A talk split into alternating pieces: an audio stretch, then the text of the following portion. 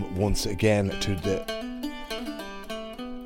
welcome once again to the Global Gael podcast. My name is Philip O'Connor, coming to you from Stockholm, Sweden, and sending this out to the 70 odd million, give or take, lads, might be more, might be less, the 70 odd million Irish around the world.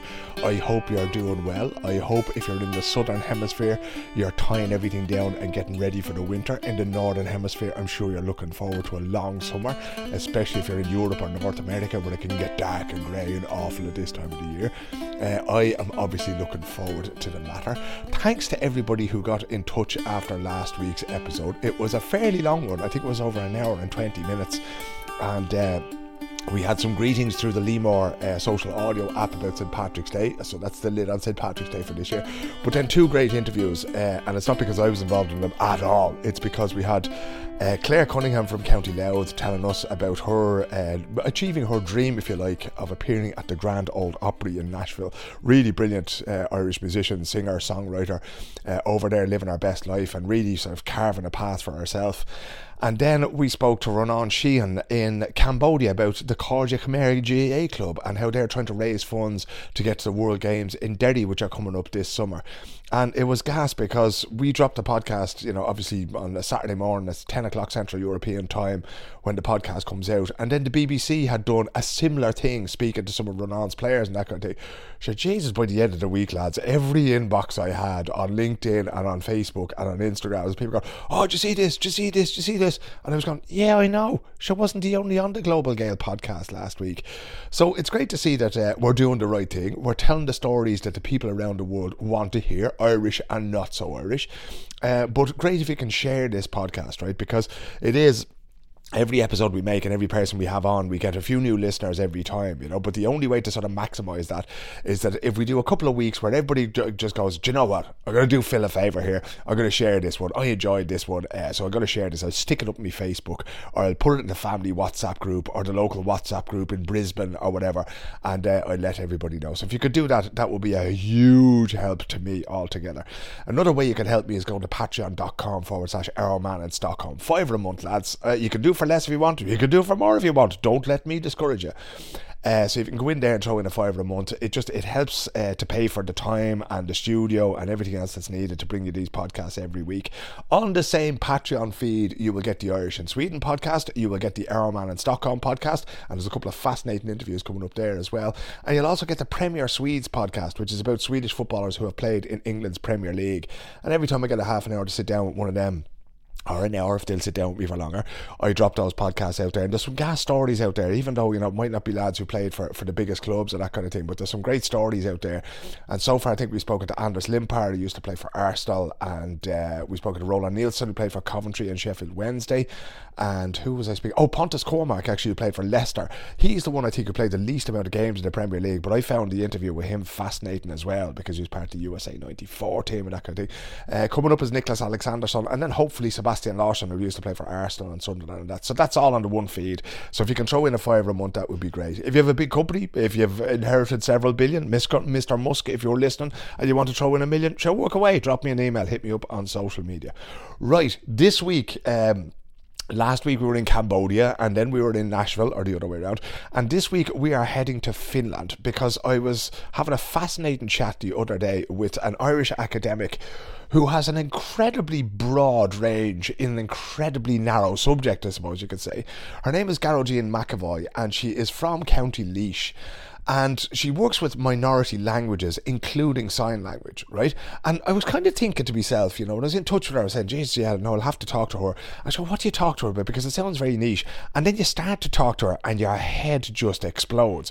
Because even though it's so niche, it's something that touches absolutely all of us, not least those of us as Irish people because of what happened to our own language under 800 years of colonialism and our own attitude attitude to it and how it was taught in schools and everything else like that. So I got in touch with Gearóidín and very kindly she jumped on the podcast almost straight away. She goes, yeah, I'll do that. Uh, and she's over beyond in neighbouring Finland, not too far from where I am in Stockholm in Sweden. So I grabbed her then and we sat down and we had a very wide ranging chat about all these things. And I'm delighted to bring it to you now. So this is it uh, Gearóidín McEvoy on minority languages and a whole lot of other things besides.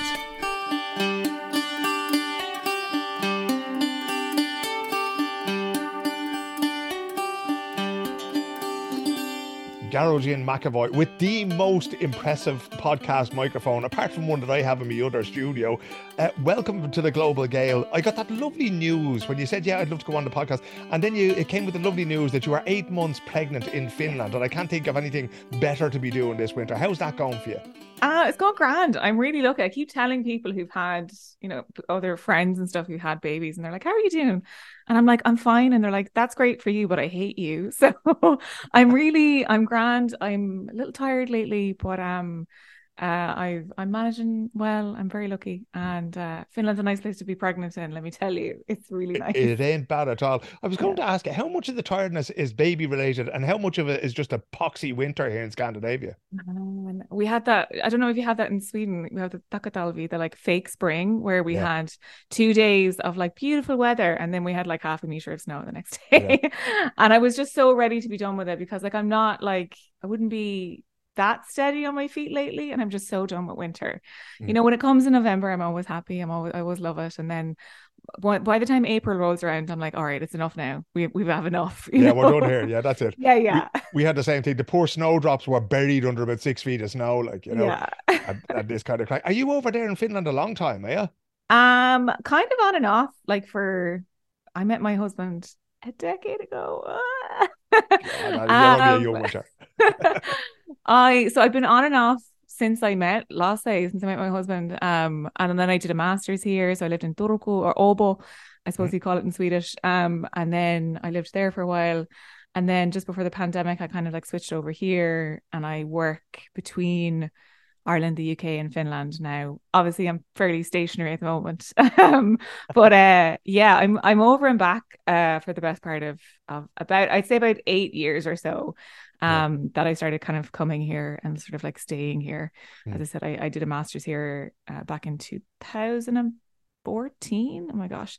Um, and I lived here for about two years doing that. And then I moved back to Dublin. And then um, uh, in my current job, I'm based kind of in three different locations, but mm. at the moment, Finland based, which is very nice. How, how do you find Finland? Because it's it's you know the word I would use is unique. There are there's nowhere in the world like Finland. There's no people like the Finnish people. How did you find getting on with your husband, the, the personal relationship, and settling in there? That's that co- unique. That covers all manner of sins, doesn't it? And I, I'd agree. They're definitely they're um they're unique people.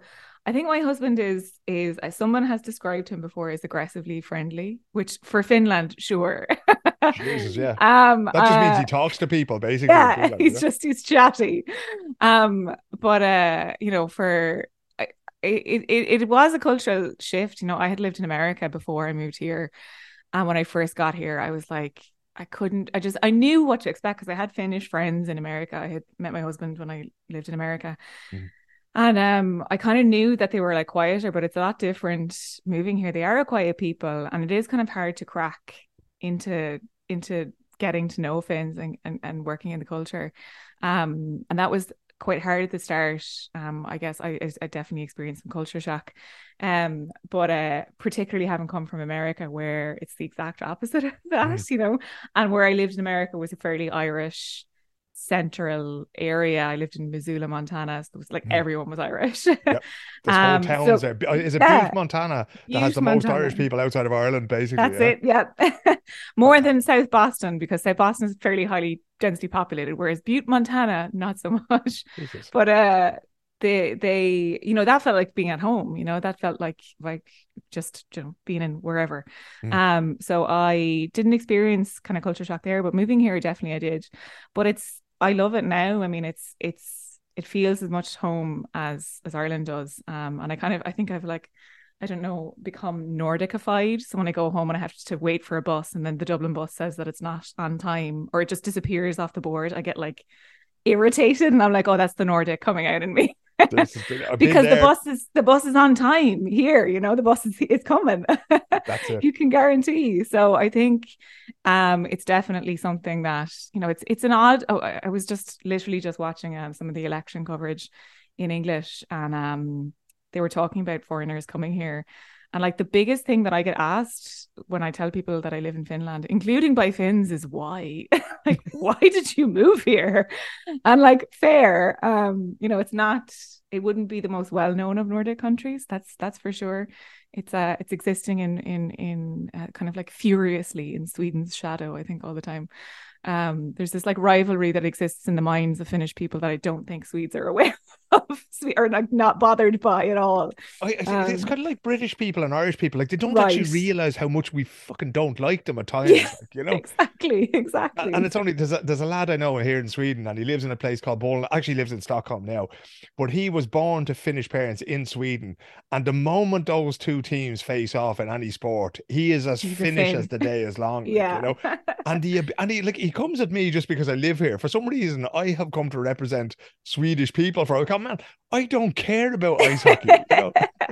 yeah, no, nothing matters as much to a Finn. Maybe beating Russia, but beating Sweden, ooh, that's that's that's that's their World Cup every single time. Doesn't matter if it's like a, a like a relegation playoff or whatever. Yeah, no, no, they beating Sweden is is peak peak sport in uh in a, a Finn's mind, which is is I'm, I'm not so sure it goes the other way. I don't think the Swedes. I care. It is that sort of, you know, well, we've got, you know, twice the amount of people and we used yeah. to rule you. And one yeah. our language is still one of your official languages and that kind of thing, you know. So yeah. they do look down their nose at people. You know, I have described the Swedes as being the Brits of Scandinavia before. I would I concur with that. I, yeah, I'm just I'm just glad that nobody in Sweden listens to this podcast outside the Irish community because otherwise I would be thrown out of my head, you know.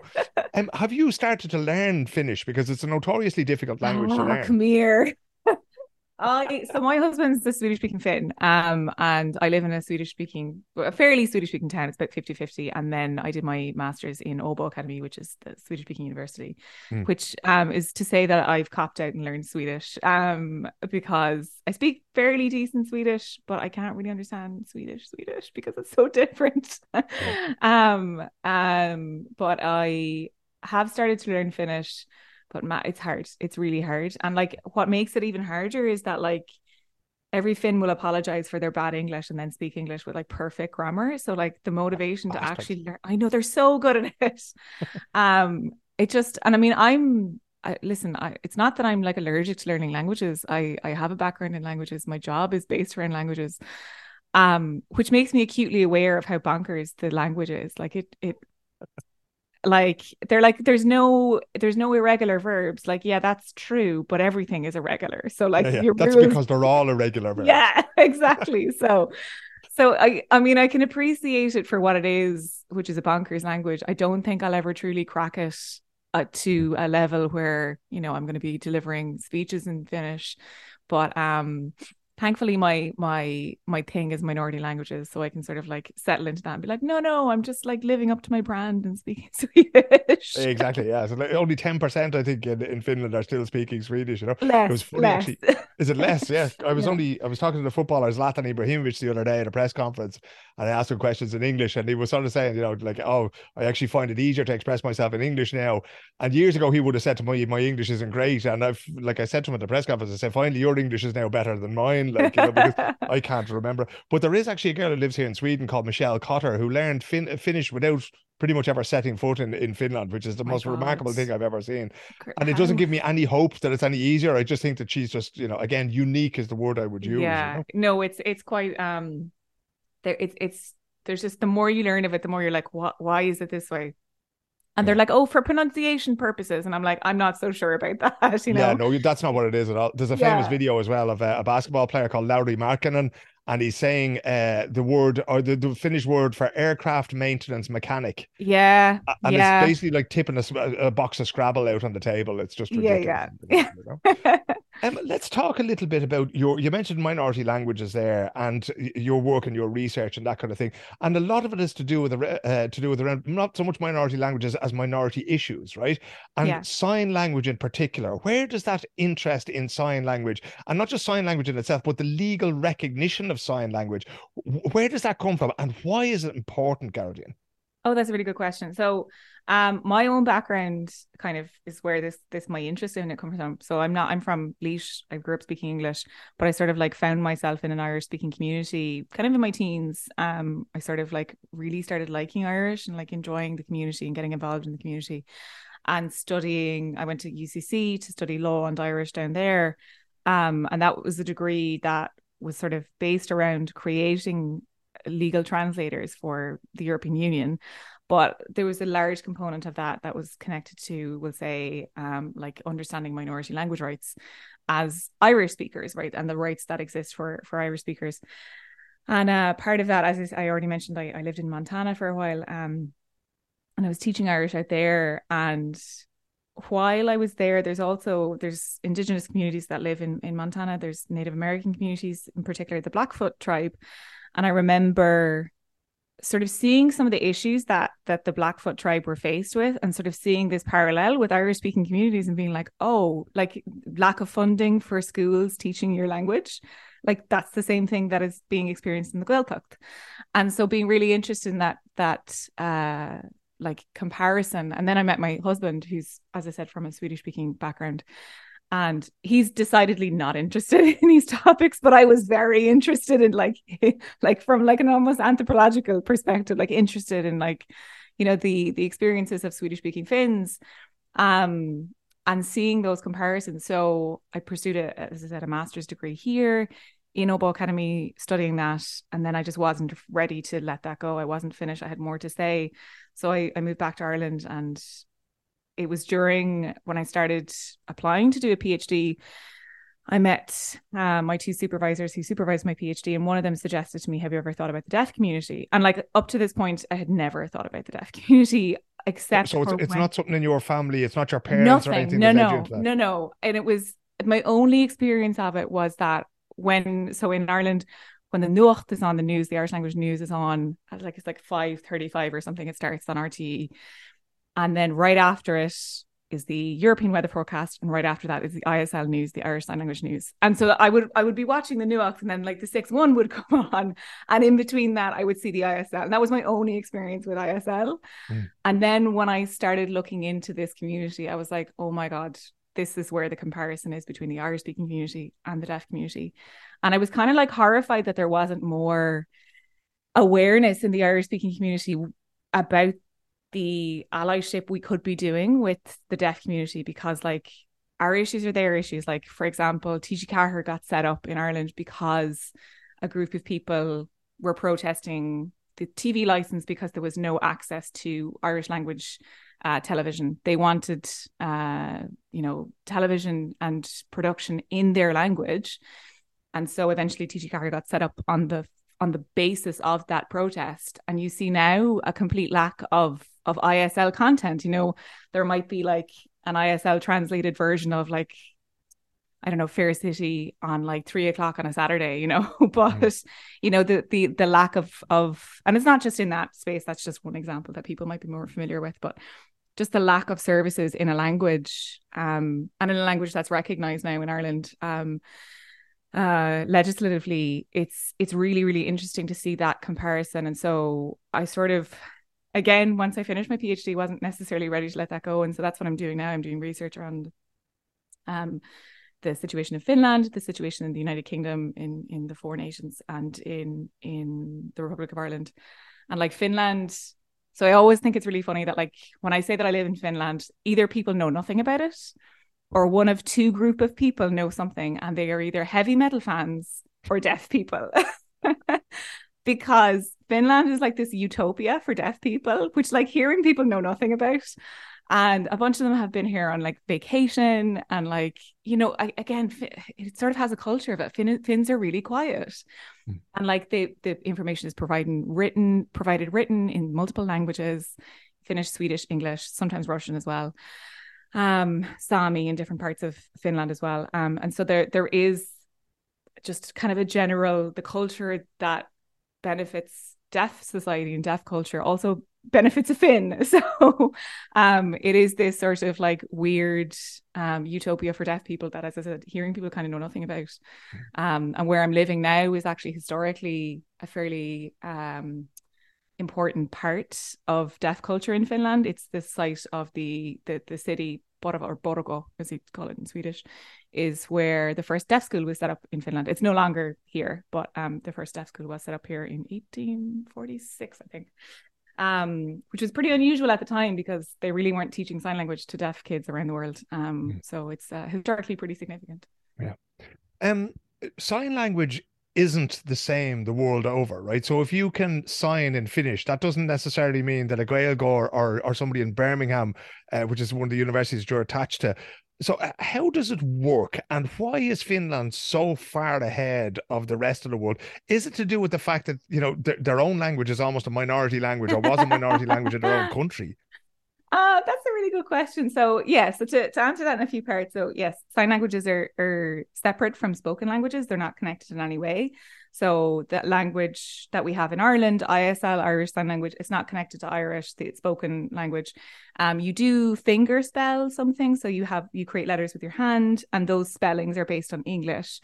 But other than that, it's its own language. It's, um, you know, so the language that we use in, in Ireland, ISL, is not the same as the language they use in the UK, which is BSL. It's actually ISL would be much more similar to American Sign Language, ASL, which people might be much more familiar with. Um, uh, and then there's a different sign language in Australia, so they're not mutually intelligible. And the same is true in Finland. Um, there's actually two sign languages here. There's Finnish Sign Language and Finland Swedish Sign Language that developed in actually the school that I mentioned. It would have mm. developed here because Swedish speaking Finns sent their kids to this school. And so a language developed basically out of that school. And now the two languages are so separate that they're not mutually intelligible. I think maybe 30 or 40% of the language is the same, but then otherwise it's a bit like Danish and Swedish or something. Mm. Like they're they're sort of similar, but not. Mm.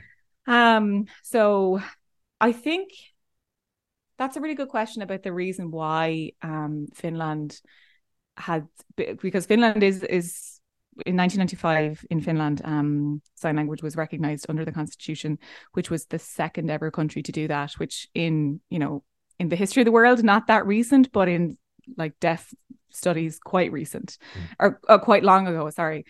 So I think it's a combination of things. It's just like quite vocal educated deaf people coming from Finland um, and having access to education. You know, Finland's um, giving great access to education for all of its people for a long time and that benefited deaf people too. Um, and so you had these kind of like activists from deaf activists from finland who were pretty sort of savvy and knew how to access um, and knew how to connect with the government but as well as there being a history of minority language understanding in Finland. So, um, you know, there is the Swedish speaking community here. Åland is a, an autonomous region of Finland that where Swedish is the only spoken language um, or the only language of Åland. And so there was, and that that dates back to um, the League of Nations, like 1921, mm-hmm. I think, or 22. Um, so there was that understanding of language being important to communities. You know, there was lots of discussions about Sami also at the time. I do think there was a misunderstanding. I think the government fundamentally didn't really understand. So they just mentioned sign language in the constitution. They don't talk about the two separate sign languages. When the law was created in 2015, they did recognize both, but that was like 20 years later. Um, so I do think they're, I mean, it's good, but it's not perfect. Like I always need to to to like say that to particularly Irish people who are like, oh, it's great in Finland. I'm like, yeah, it is. It's better than home, but like it's still there's still problems. Um, so, but I think yeah, it's a it's a combination of of different sort of aspects of Finnish culture, as well as there being um kind of uh, a, a vocal, if you pardon the pun, a vocal um you know deaf community here who were really active kind of quite early on in in the history of of deaf activism. Um, you mentioned that legal recognition. Finland was the second country. You'll have to tell me who the first country was. But in terms of that, because that's a very specific area that you look at, the legal recognition, what does that mean? Does that mean that if I'm a deaf person, I'm entitled to state services? I'm entitled to a certain number of hours of broadcasting on TV with a sign language interpreter there? What does it mean for me in my everyday life as a hearing impaired person? Yeah, um, I'm just gonna. Uh, we don't use the term hearing impaired. Um, okay, deaf. yeah, that. no, no, no, it's fine. Um, so deaf person or hard of hearing people. Um, but uh, yeah, so that's a really good question. like the the first country is Uganda. Um, uh, and I don't know anything about the history of why Uganda was the first country to have uh sign language recognizing that would be a whole other podcast i can tell you we yeah i don't know um uh i can't speak too much more to that but um uh, so in terms of of what legal recognition means, I mean that's the crux of my research. Like, mm.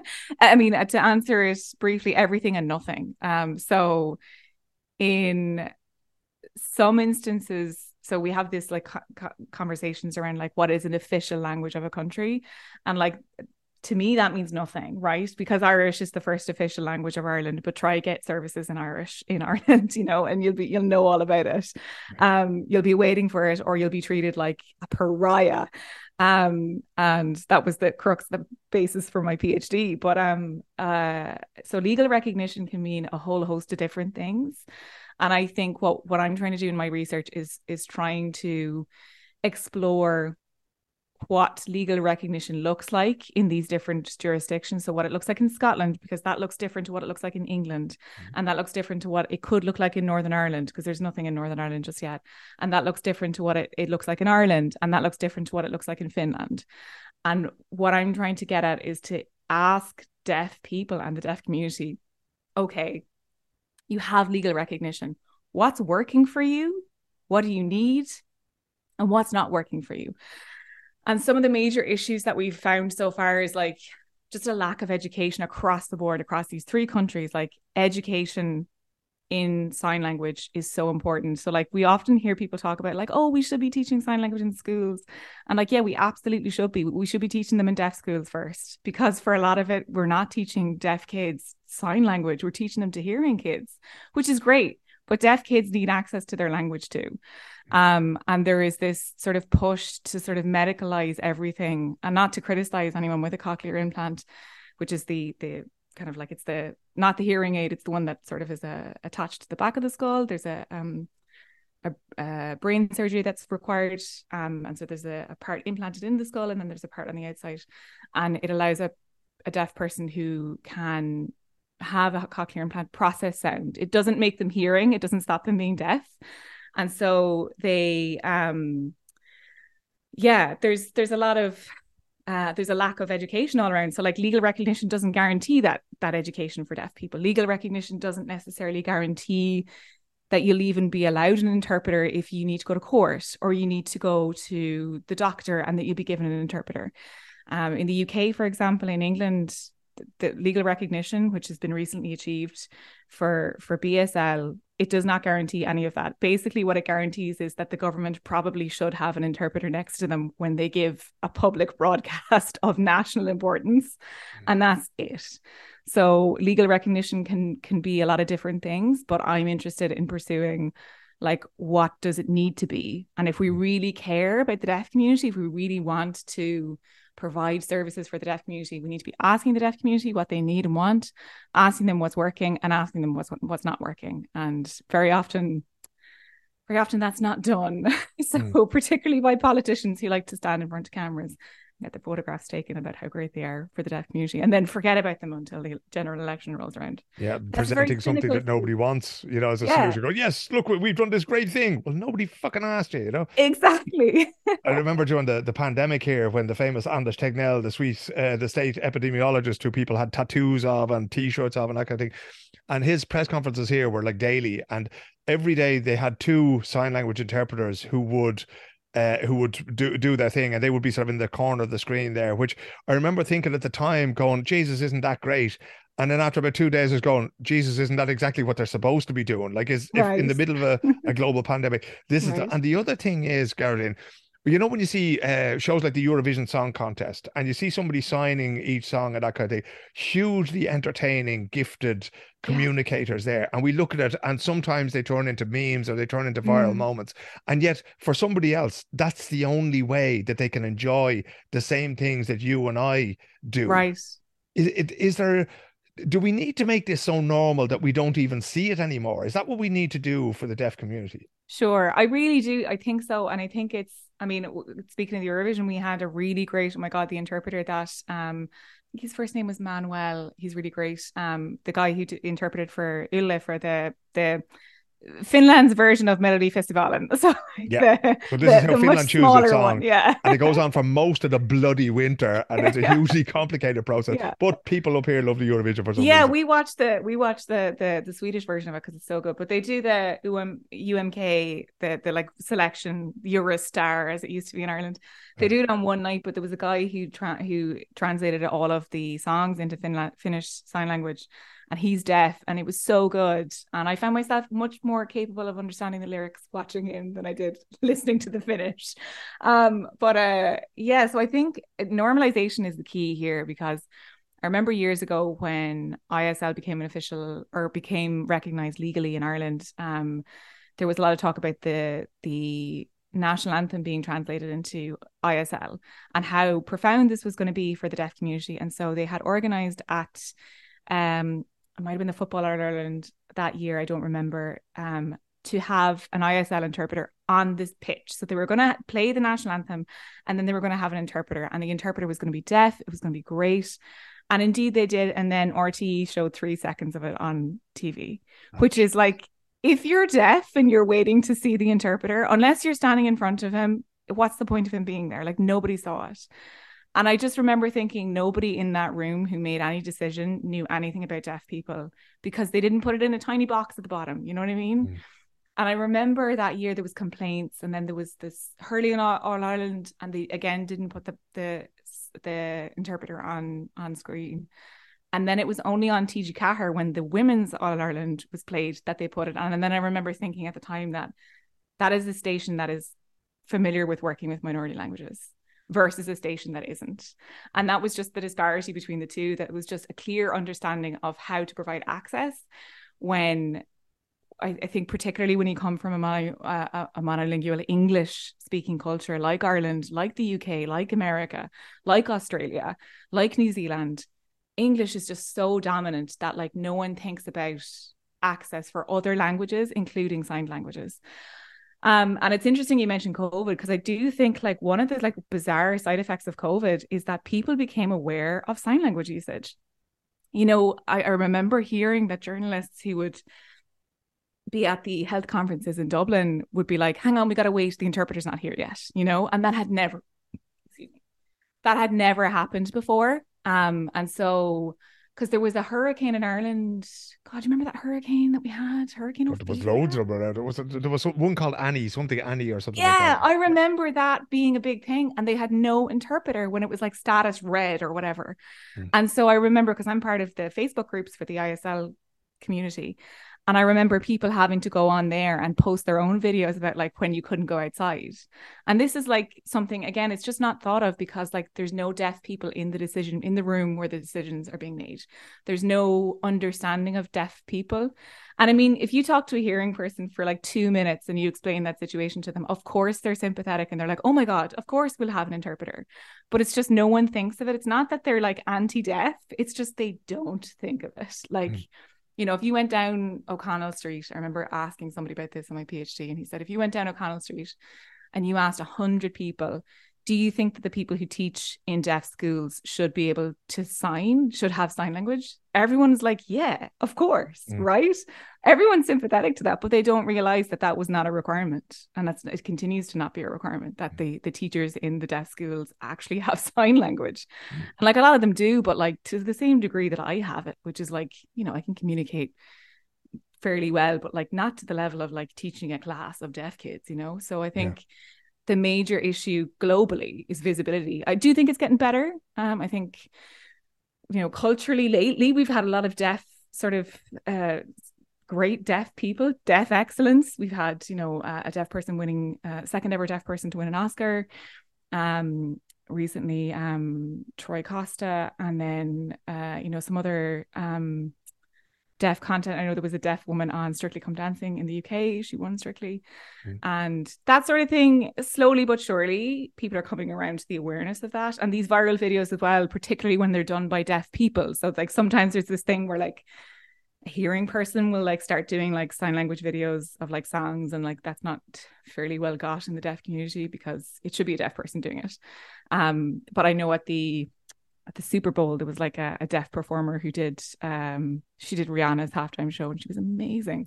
And that went viral. And like that's great to sort of have that that visibility, but it just needs to be on a much grander scale, I think. Mm. See, the risk is always with things like that that uh, we just go back to doing things the way we'd always done them. Like so, now that the pandemic is over and yeah. it's not, you know, everybody has to be scared anymore. Go, ah, look at you know, if the interpreter doesn't turn up, it doesn't matter, you know. Exactly. And and that's the the the sort of the hard part. Where where do you see this going? Because it's an area that you've been working in for quite some time, and you know you do have you know you wear many hats in this debate of you know of for like being a, an advocate for deaf people and for sign language, but also for minority languages in general. Are you hopeful when you see what's happening in terms of recognition, in terms of those legal rights actually or legal recognition actually meaning something, or is it not moving fast enough for you? I mean, it's never moving fast enough. Um, I think it's fair to say. And I think I also recognize the limitations of the law here. And that was a big part of my PhD that, like, you can have a great law, you can have a fantastic law, but you can still have people who just refuse to accept, um, you know, the the validity of another person um, and the identity of another person. And I think you start to see that much more and more when an identity starts to come to become mainstreamed right? So like um in my experience that's that's already happened with irish speakers right? People have very visceral views about irish speakers and you know no irish speaker in ireland can't also speak english. So why don't they just speak english? They're wasting my time if i'm a guard at you know three o'clock in the morning and there's an irish speaker in front of me and i'm like i know you speak irish or speak english.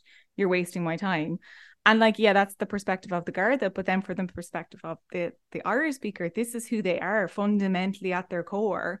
And they're told that they have not only a legal right but a constitutional right to use their language. And they're also told that guards are trained to speak irish. So i think when the the identities become more mainstreamed you do tend to have this like sort of like these attitudes develop in the majority that are like oh but you're wasting resources you're wasting time. And you see it everywhere. It's not just ireland. You see it with spanish speakers in the us you see it with swedish speaking here. You see it with sami here. You see it with um you know welsh in in in wales. You see it with any minority language user in in france. It is the world over. The same attitude happens. And i think the lack of visibility from the deaf community and then maybe the confusion between deaf the deaf community being part of a linguistic minority and or the deaf community being part of a disability minority has sort of insulated them a little bit from some of those attitudes. But i think the more visible the deaf community become the more likely that people are going to be like don't you have a cochlear implant? Can't you hear? Or can't you speak? Or i don't believe that you're deaf which you you know you do lots of deaf people have experienced that that people will be like you don't look deaf. And like what the fuck does looking looking deaf what does that mean? Um you know and i think um the more that the identity becomes visible the more reaction to that visibility and and not everybody has a good reaction to that unfortunately. Um is Gaeilgeoir who freshen Vito yeah. on uh, podcast Motherfoclóir, which was a very a huge loss for that podcast. Uh, you, you, don't make that anymore, do you? No, we don't. No, unfortunately, we don't. That's why I had this lovely mic set up. Um, but no, unfortunately, we don't make it anymore. Every now and then, I think we we decided to leave the party when it was still going, rather than people kicking us out. You know, so but you could become the Rolling Stones of the grade. you know, you come back and do a sort of a little tour every now and again. Every now and then. what, what effect did that have? Because you know, when I talk to people back in Ireland now and they want to send their children to a Gaelscoil, and the, like the Irish language is perceived very differently now from when I was growing up, and everybody was still giving out about Peig, even though it wasn't Peig's fault, you know. Um, where is the Irish language now as a minority language? Does that attitude still exist that look at Jay, you all speak English, get on with it, kind of thing, or is there really still? I've always found it weird how it's not a source of you know like uh, how it's not we we really should want to have this back kind of thing. I don't know what it is about it you know? Yeah it's post-colonialism. That's what you're experiencing. Yeah it, it still confuses me because like yeah. my kids have never lived in ireland. They're born and raised here in sweden right? But they're mm-hmm. learning it and i i speak the little bit that i can still use to them and help them with it and that kind of thing. And it just strikes me that you know I would have thought that we would have had a burning desire to to like to bring our language back to life, but doesn't seem to be the case. Um, I do think that's changing. I definitely do think um there is a resurgence, and I think it was weird kind of like being exposed to that when we did we're doing Motherfoclóir like how many people were you know even migrants how many people were looking to to recapture that sense of identity. You know yourself when you're abroad it's it's really important to feel like you're you know to re- reclaim that identity and for that identity to be visible. And and people do that in all sorts of ways. And part of that was was learning irish you know. As i said i i taught irish in missoula montana for six months and let me tell you those people they all spoke irish with this like west cork dialect which is like gas because the guy who who runs the program over there has that dialect so um i always thought it was really funny they would like speak english with this like you know, Montana accent and then speak Irish with a West Cork accent. Pure West Cork. Yeah. Which is great. But um uh it it I do think that you know it's a complicated thing. I I, I definitely think that uh, when I was doing my PhD research, I got really into like the identity of an Irish speaker and what that means to be an Irish speaker. And I, I came up with these three kind of tropes. There's like the good Gael who like doesn't impose his language on anybody. He like, you know, keeps his language to himself. He, you know, speaks his cúpla focal and then he switches back to English. And then there's the bad Gael, that that person who like is like militant about it and they're like, no, I demand all the services in Irish. Mm-hmm. And then there's like the people I interviewed who I was calling the true Gael, who was just like people who were just like, no, no, this is who I am. This is this is it's it's some people who were like, I would rather go to jail for speaking my language and for being who I am than switch to English. And like that sounds insane to some people, but also for these people, it was like so painful for them to have to do that. Mm. And it was like deeply, deeply hurtful for them to have to to feel persecuted for who they at their very core were. And like if you've any sense of self-preservation, like you're just gonna speak English, right? Mm. you know, whatever. And I think that really had an effect on me that I was like, oh, right, there's another type of person. This is the type of person who who I'm interested in actually, these people who are like not forcing their language on anybody, like quote unquote forcing. But this is a person who like it matters so much to who they are fundamentally, um, that they're willing to take all of this shit basically to um in order to maintain their a shred of who they are. And so I think, yeah, it's a really complicated thing. And I, I like I, I joke about it, but it genuinely is an effect of post colonialism. We have these weird attitudes. You see them, it's not unique to Ireland. It's a you know, it's a byproduct of a colonized mind. We see this this this language as a hang up of a time of old and a sort of like ill cultured time of like you know before modern Ireland but like that comes from colonialism that's a that's an ingrained attitude left over from colonialism that this is an uneducated language that we need to get rid of.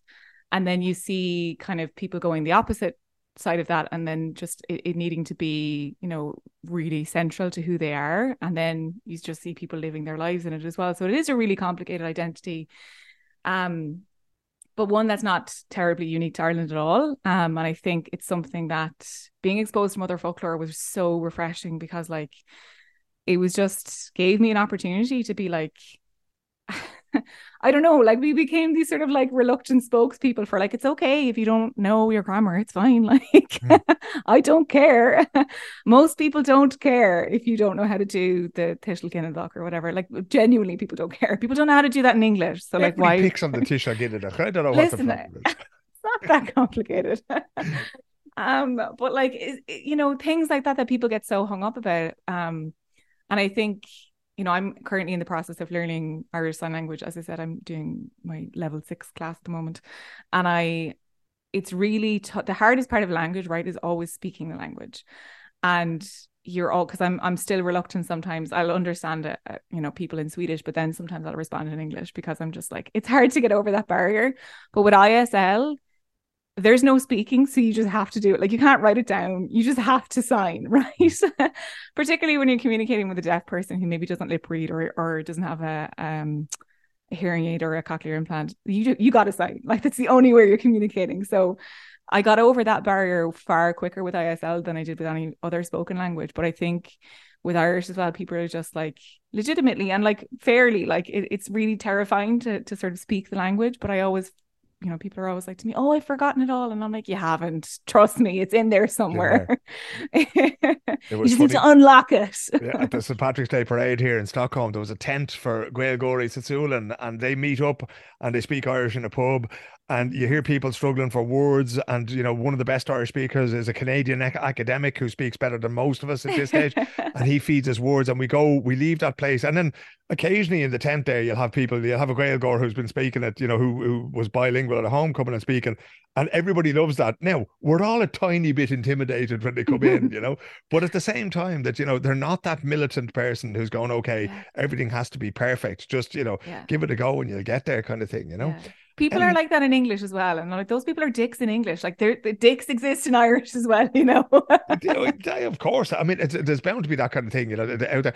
Do you find that with all the minority languages that you're involved in, shall we say, you're using Swedish now where you live, you're learning Finnish, Finnish sign language, Irish sign language. I'm sure you've been exposed to the other ones as well.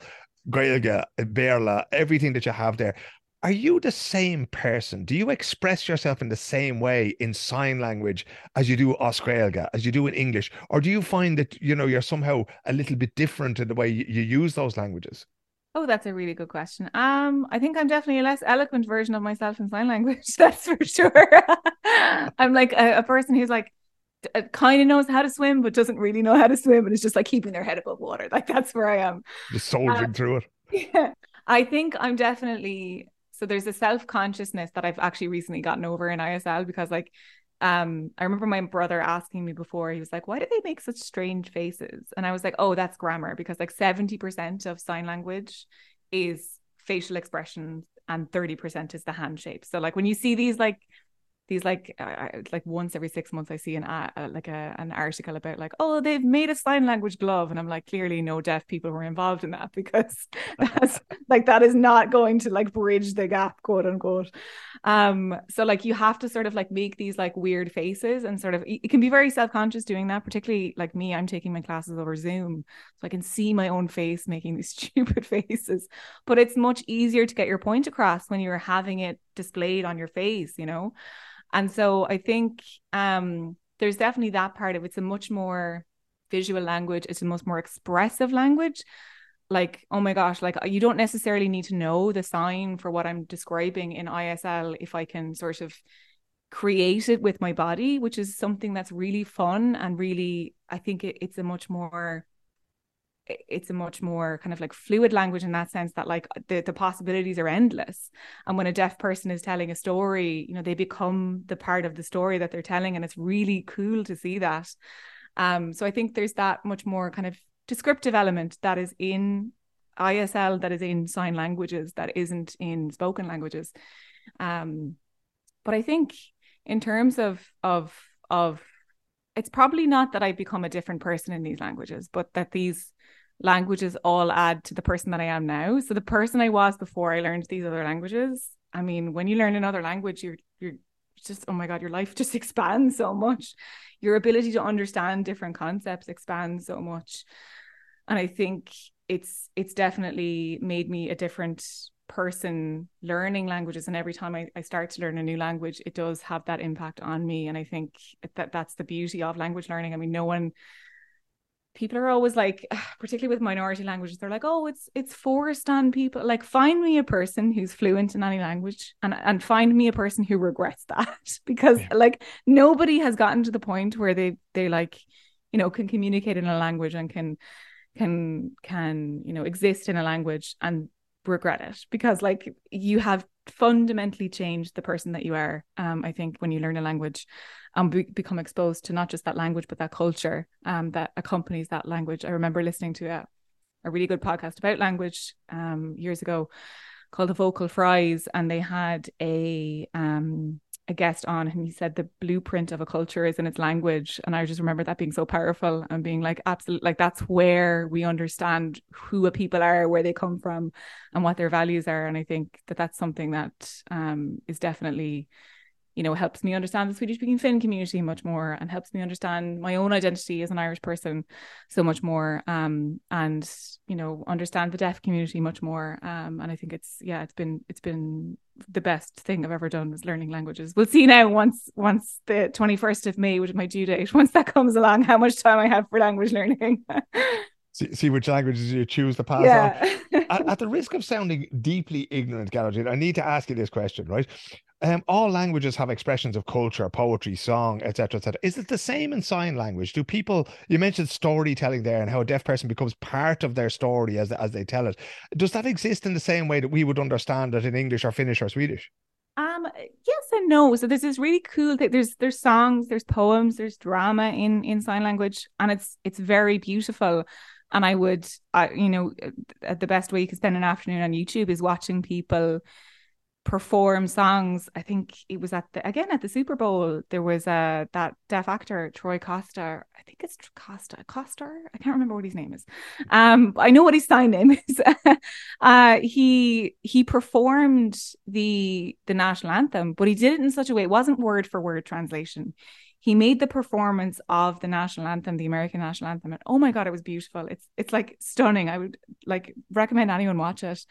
But there's this thing in sign languages called role shift, where you basically kind of like move your body to become the thing or the person that's speaking. So, you know, like in English, when you might be saying, um, oh, I was talking to John and he was like and then you you repeat what john said you know and he was like oh, i'm not going down to the pub because i whatever i have to work in the morning something like that. Mm. and then you you take on the role of john briefly and then you switch back to yourself.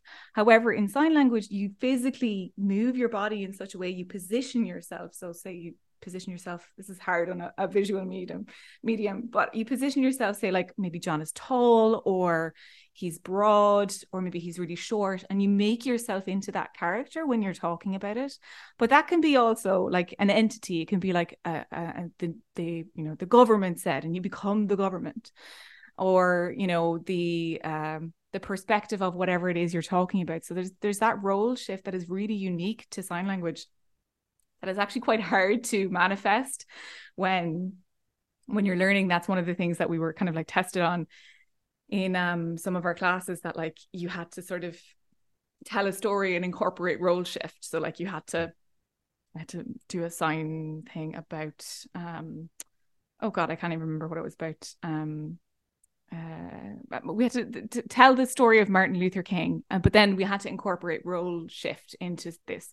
So whether it was you were maybe the laws discussing the fact that you know there was segregation in the South, or you were Martin Luther King giving the speech, and you have to sort of embody yourself in that role. So that's something that is really unique to sign languages. I mean, maybe it exists in other spoken languages as well. You know, people often do sort of very exaggerated movements when they're telling a story mm. but it's central um, and important and vital in in sign languages. You need to do that sort of thing when you are um, uh, you know telling a story or when you're communicating with another person. Role shift is central. It's a fascinating subject and we could talk about it all night but unfortunately i am very aware of the fact that you're eight months pregnant and the only resting you're going to do in the next while is in the next month with the research that you do, with all the research that you've done already, the things you're working at at the moment, what's the ideal outcome for you? What are you trying to achieve in terms of analyzing legal recognition of sign language and other minority languages? Um, I remember talking to a friend who was kind of working in this sort of space before, and she was like, "I'm trying to render my my end goal is that I don't have a job, and I think that's what my end goal. I'm trying to render myself unemployed because if I'm unemployed, that means that you know there are legal rights for minority language users. And that, I mean, sometimes minority language users are proxy for another type of minority, right? So whether it's, you know, we look at uh, migrant languages in Finland or Sweden or Ireland, and that's a proxy for race, right? Or for xenophobia or whatever it is. So I think that that's really important to remember too that it's not just this is not just an isolated issue. It's not just about language. It's not just about um, one language community. It's about disability. It's about recognition. It's about you know uh, the rights of other minorities because no one person is just one identity. So those all of those things get wrapped up into one. And so I think the end goal is like i said i don't have a job because people are not only do they have legal rights but I think more importantly that they are accepted as valued members of society period like uh, like as a given that you don't even need to think about including these people you know people with disabilities or people who are deaf or people who speak different languages or use different languages or people from migrant backgrounds or whatever it may be lgbtq plus people or all of those combined that they're just included and valued in society to the same level that everybody is. And then that's the end goal. And that's you know, in terms of my own employment, really hard to achieve. So I probably will have a job for some time. But I think there there's more than one issue. You can never talk about language rights in in a vacuum because it touches on so many different parts of identity and and it's it's not it's not appropriate to just discuss it in, in terms of the one singular issue because it is so multifaceted and all encompassing. Um and I think yeah, so that's the long-winded answer to that. it's and a, a, brilliant answer it is. I just hope that you know, much and as I hope that you would be unemployed some point soon. I really hope that you're not because I think it's fascinating and very important work that you're doing. And I thank you so much for taking the time to talk to me about it, Gearóidín. No worries. Yeah, thanks so much for having me on.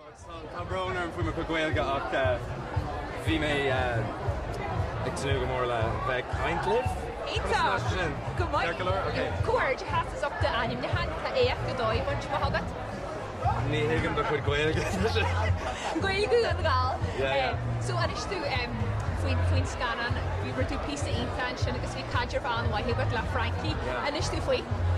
Well tá lárá gomdí agus is asúir den sco í agus Tá fear broú as an as an scalan agus agus as Frankie. Is is Colleen iontaí agus uh, yeah. You go a little clip there to round us off talking about minority languages. The legendary uh, red carpet interview with Paul Mescal, uh, Oscar the Irish actor there over beyond at the uh, at the Oscars. And he chatting away there to TG Ceathair, and you can hear him saying in the beginning, "Look at him, very sorry for the level of my Irish." And then the girl asks him a question, and he says, um, I don't understand what you're saying there. And she says, Oh, it's Donegal Irish, which um, anybody who went to school in Ireland, we often had teachers from Connacht or from Munster, so we didn't really learn Donegal Irish. And the accent is a little bit different, and some of the things they say are a little bit different, so it can be difficult. And then he gets uh, he gets into it and he answers his question, and off he goes, and he uses what he has. So, um, a very worthwhile exercise altogether, and it went down very well indeed, and was a great boost for the Irish language. If you actually scroll back uh, on this podcast, right, you'll find an episode, a bonus episode around about Christmas time, I think, uh, from Gailga Le Jane, okay, an Irish girl and or an Irish woman and TikToker and uh, teacher and Irish teacher and everything else from Gouganebarra who uh, teaches Irish online, and she has uh, conversation circles that everybody can join in for free, and she does lessons and she does one to one lessons and group lessons and all that so if you're interested in that, uh, you can go and find out about the Irish there. And if you're interested in sign language, I mean, the more Gearóidín talks about it, and the more you think, Jesus, how difficult would it be for us to learn a few bits and pieces and to make this a more accessible world for everybody out there? Anyway, we are coming up on the hour mark, friends, and the dog probably wants to go home. Might be raining where you are, or you might be finished uh, in the gym. You might even be sitting listening to the last of this now. If you are cutting corners, you'd be sitting in the car on the way home listening to the last of this. So I shall leave you with those thoughts for this week. Again, patreon.com forward slash man in Stockholm. Make this today. You go in there and throw a fiver into a month into the pot to keep these out podcasts going. And if nothing nothing else, right, go ahead and share it, right? But don't don't take the handbrake off yet, right? Hold on to the dog there, tie it to a post, and just hit the share button there and send it to somebody you like, be it WhatsApp, Facebook, LinkedIn, whatever, and we'll grow the audience for the Global Gael podcast together, right? Take care of yourselves, take care of one another, and I'll talk to you all again next week.